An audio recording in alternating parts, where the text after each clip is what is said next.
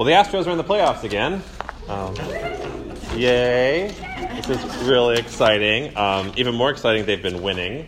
Yay. Um, this is, yeah, it's an important thing um, for me. They won on Friday, 7 to 2. My father was at that game. I was not at that game. Um, but that's okay. I don't have to be at all the games. Um, the, um, and then they won again last night. It didn't look like they were, and it was um, yeah, it, it, turned out it was great. I remember last year, those of you who were with us last year, I talked about them a few times, um, maybe too often, but that's okay. And uh, they, I remember laying in bed, so anxious, expecting them to fall apart and collapse because my entire life had been. It's like, okay, the Astros get to the playoffs, have a good team, and then they just get a lot of um, goose eggs, as the old baseball term, for a zero in an inning. And so they do a lot, and then they kept on not losing. It was just like, what is going on? This is weird. Um, I remember laying in bed watching my phone and like turning it off when the Dodgers would come up to play. and, then, and then turning it back on. Um, and was like, oh my gosh, wait, we didn't blow it? We haven't blown it yet? And they won, and it was exciting. And then I had to like reassess my entire life. Like, what does it mean if the Astros, I don't know, I've never lived in this. The Astros won a World Series? Ah, everything comes into question.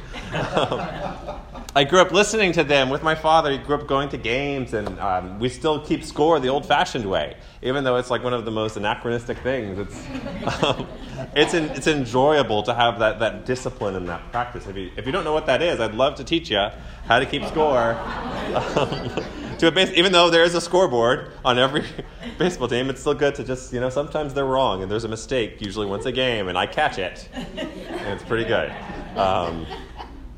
But I am not a part of the team. My father is not a part of the team. Those of you who like any team, those are, you know, there's a lot of Longhorn fans in this church. They won yesterday, amazingly. Um, none of you are a part of the team. uh, when the Astros won last year, I did not get a ring. I don't have a, a World Series ring on my finger. Even though the Astros, I know, it would have been nice. Uh, they gave out more rings than any team in the history of baseball. They gave out almost 1,200 rings to almost most of the members of the entire organization through the minor leagues, to anybody who's tangentially related. They wanted to celebrate like that, but I didn't get a ring. I mean, come on.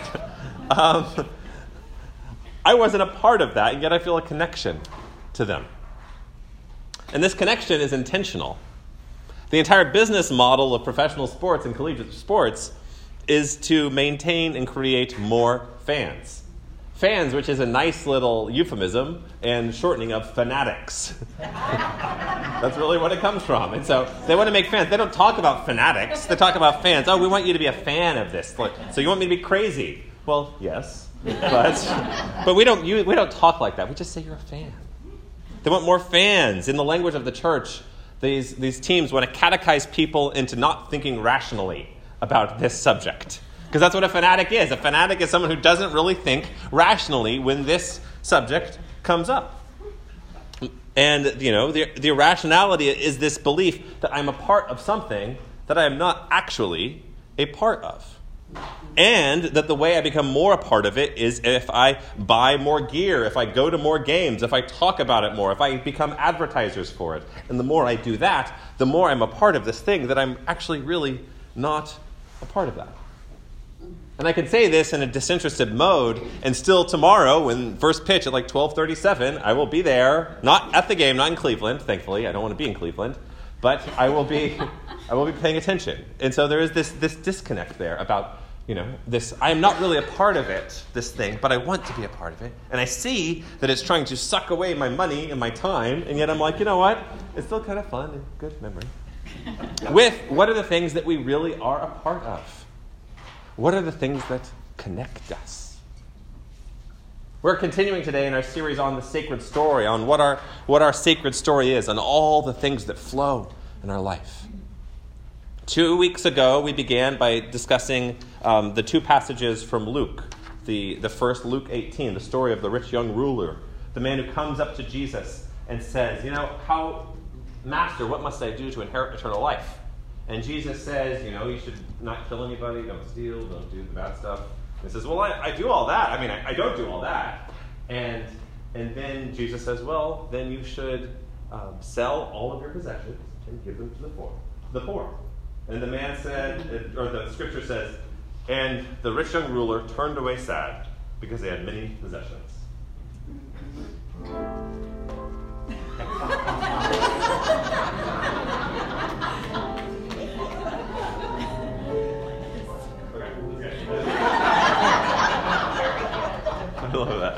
And then we have the story of Zacchaeus, right by it. The story of Zacchaeus, the horrible sinner, not just the short guy, but the thief and the crook and the guy, the weasel, who was taking away everybody's money and um, and then climbed up on that sycamore tree because for some reason he wanted to see Jesus. And so he got up on the tree, and then for an amazing reason, Jesus looked at him and said, Zacchaeus, I'm coming to your house today. I'm coming to your house. And then Zacchaeus, you know, when Jesus looked at him, he responded. He repented of his sin. He realized the errors of his way.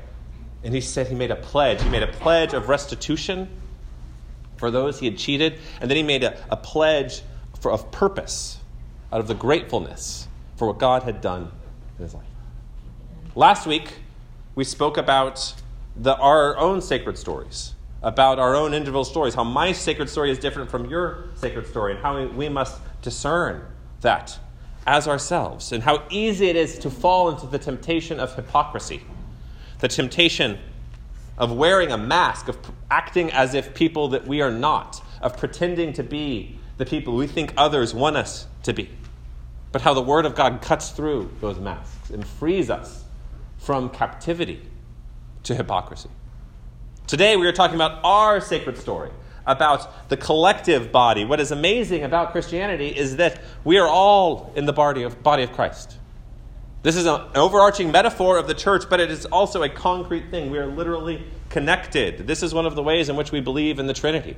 That Father, that God is Father, Son, and Holy Spirit. That God is not just this big thing that is really far away, that is looking down on us and controlling us and making us feel bad about things we do. That, That is not the God we believe in.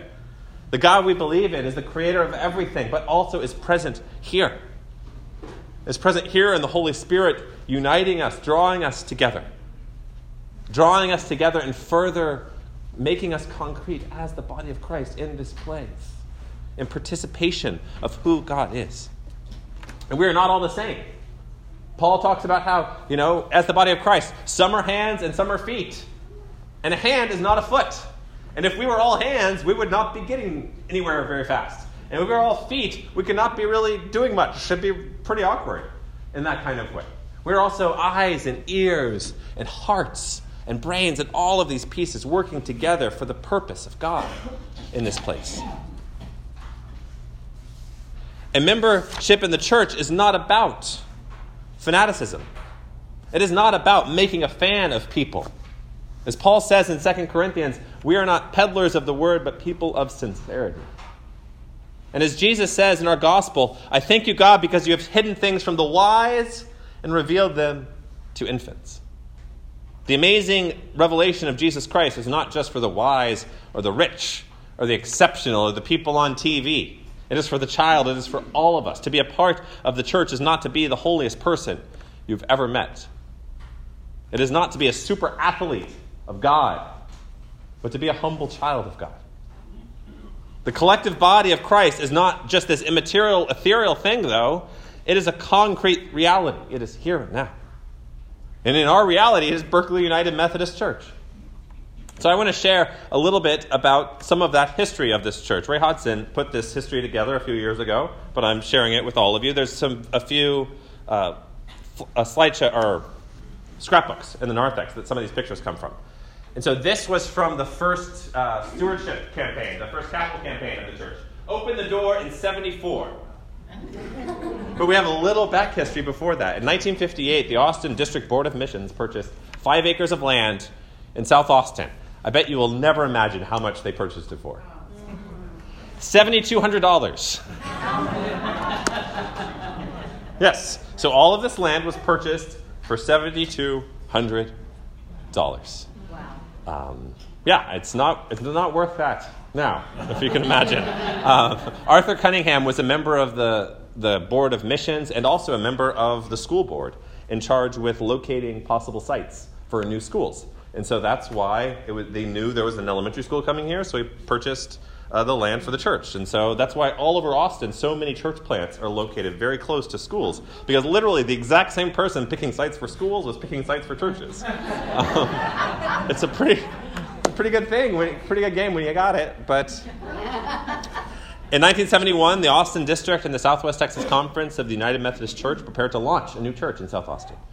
The Austin superintendent, Bill Harris, asked a retired pastor from Nebraska, Sid McCaig, and his wife, Christine, who lived in the Cherry Creek subdivision, to contact homes in the neighborhood. In person and by telephone, they contacted over 2,000 people and wrote them all on note cards, compiling those results. That was quite a, quite a file, you can imagine. Um, the McCaigs themselves continued to participate in the church for many years. You can go through some of the pictures. Um, in Reverend Bernie Sandberg was appointed at the age of 30 as the first pastor of this church. The first service was held in the cafeteria of Cunningham Elementary School in March of 1972. And for the next two and a half years, the congregation worshiped there while the main building took shape, as you can see on the overhead. The consecration service was held September 8th, 1974, thus fulfilling the goal open the door in 74. Aren't these cool? Pastors who have been appointed by the bishop to serve here, there's 16 total.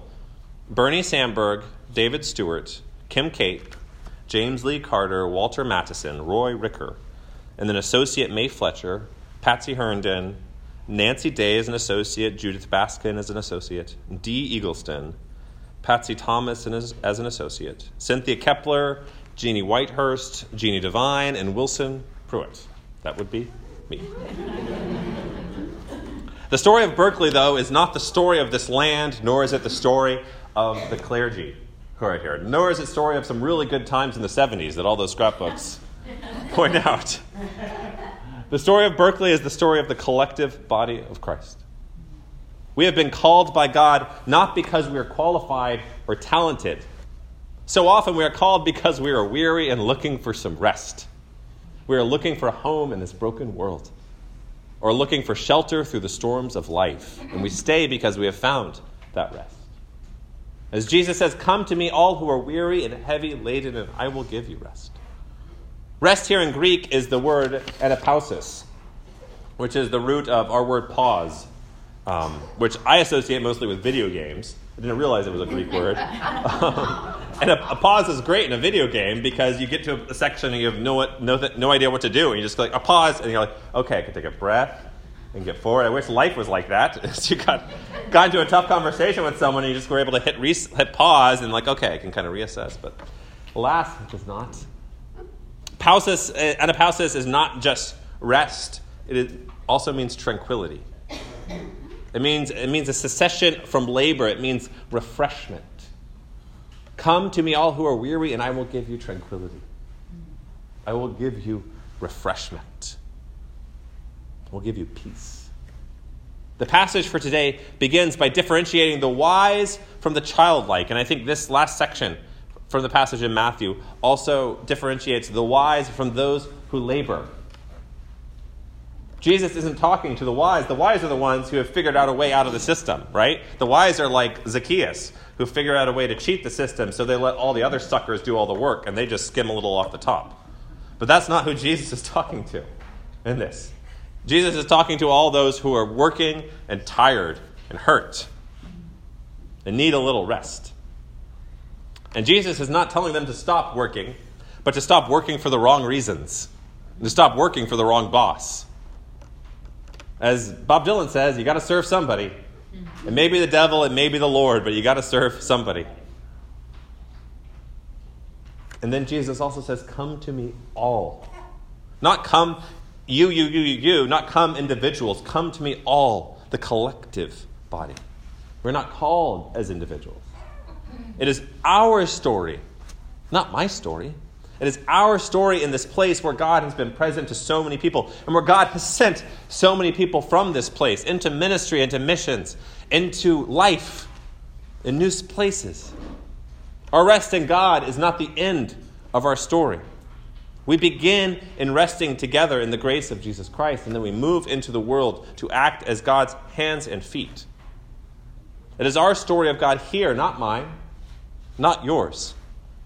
No individual owns it. As well, we are part of the worldwide communion of the United Methodist Church. We remember that especially this day, World Communion Sunday. We remember that all over the world, People not even United Methodists, Christians, all over the world in surprising and amazing ways in all the country languages that can be imagined are eating at this table, are sharing bread, are sharing the life of Jesus Christ with each other.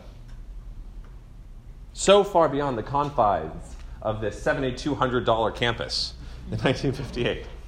Yet, still concretely, we are the body of Christ here. And our sacred story is not finished. It is not over. We are not completed. The future of the church is not present yet. And the future of the church goes beyond the status quo. It goes beyond the people sitting in this room and the people on our attendance rolls. There is a future beyond, even next year, in the called General Conference in the United Methodist Church and the fu- future of the UMC. Our future is in the people in this community, the people out those doors who are tired and weary and heavy laden and in need of rest. Our future is found in missions and ministry that have not yet been conceived. What this means is that, the, is that those of us who are here must stake a claim on the sacred story of this place. We wish to be a body that aligns our lives with the claims of this place and the call of God on our heart. We wish to be a people that does not demarcate levels of faithfulness beyond which we shall not cross. And this is, this is the rich young ruler. He had a line that he was not going to cross of what God's blessings would be for him. I love you, God, but only this much. Or as Augustine said, Forgive me, Lord, but not yet. he said that, and he wasn't being facetious. It was in the Confessions, but it's a good line, and I think it's pretty apropos for a lot of us a lot of the time. They were like, Okay, God, I know this isn't good, but I'll get maybe tomorrow. I'll do that. But we don't want to be that people that put a clamp on God's blessings for us and put a marker and think that, okay, I've got it figured out, God. I know what it's going to be. In order to be the location of God's mercies in the future, we must be faithful to God's call in the present. Remembering God's faithfulness that brought us here today. This is a, a flower that was given to Myrna and Buzz this morning at the work corner in order to be shared in worship. The work corner, our ministry at Berkeley, that has been going on for almost 40 years, a long, um, a long time of faithfulness in missions that goes beyond what many churches can even hope for. Having that idea of being in the community and that gift offered back to us. That the point of going to the work corner is not is not to feel good about ourselves and not as well just to just to give tacos and go home, but but to be a part of communities of need and offer something beyond the minimum in this world. And I think that's what Jesus offers here in this passage. Jesus doesn't offer the minimum. Life with God is never the minimum. It's never just this, okay, here is this, you know, here's some bread, here's some water, go on, you're fine. That's not what God says. It says, Come, you who are weary, and rest in me. Rest in me. In order to be the location of God's mercies in the future, we must be faithful to God's call in the present. And part of this means being a people of generosity. Not the kind of people who respond, not just the kind of people who respond in times of need, which is great, and it's wonderful to respond in times, times of need, but the kind of people who pledge our resources because what of, of what God has done for us. And because of our hope in what God is doing here. And not just here today, and not just here for fiscal year 2019 or 2020, but what God is doing here in the future to come. Our story is not over. Not next year, not in five years. And as Paul says in this letter to the Ephesians, the point is that with our eyes, with the eyes of our heart enlightened, you may know what is the hope to which God has called you and what are the riches of his glorious inheritance among the saints? And what is the immeasurable greatness of God's power for those who believe? This is an offering to us that we may have that immeasurable greatness of the power of God that is offered to you. Has been offered in this place since 1974 and will continue to be offered in this place. And what we must do is those who are here today, we must look inside ourselves, we must look at each other, we must We must talk to each other about are we aligning our story with our sacred story here? How do we fit? Are we being the hand? Are we being the foot? Are we fulfilling what God can have us do here? Are we seeking the minimum of God's grace in the life? Are we seeking the immeasurable greatness of power that God offers for us all? In the name of the Father, and the Son, and the Holy Spirit. Amen.